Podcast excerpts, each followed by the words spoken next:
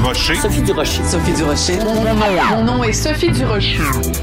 Sophie Durocher. Des opinions éclairantes qui font la différence. Cube Radio. Hi everyone, I hope you had a nice weekend. Thanks for listening to Cube Radio. Pourquoi je vous parle en anglais aujourd'hui après cette si belle fin de semaine? C'est parce que ce matin, dans le Journal de Montréal, Journal de Québec, il y a ce sondage du Mouvement national des Québécois et Québécoises et la Fondation Lionel Groux sur euh, le français, le déclin du français.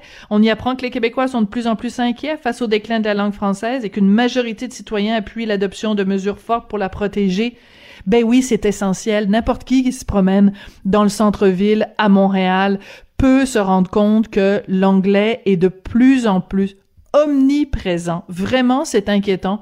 Moi, ça me terrorise, ça m'inquiète et je suis très contente de voir que je ne suis pas la seule et qu'au Québec, il y a comme un sursaut euh, de d'indignation face à l'omniprésence euh, du français.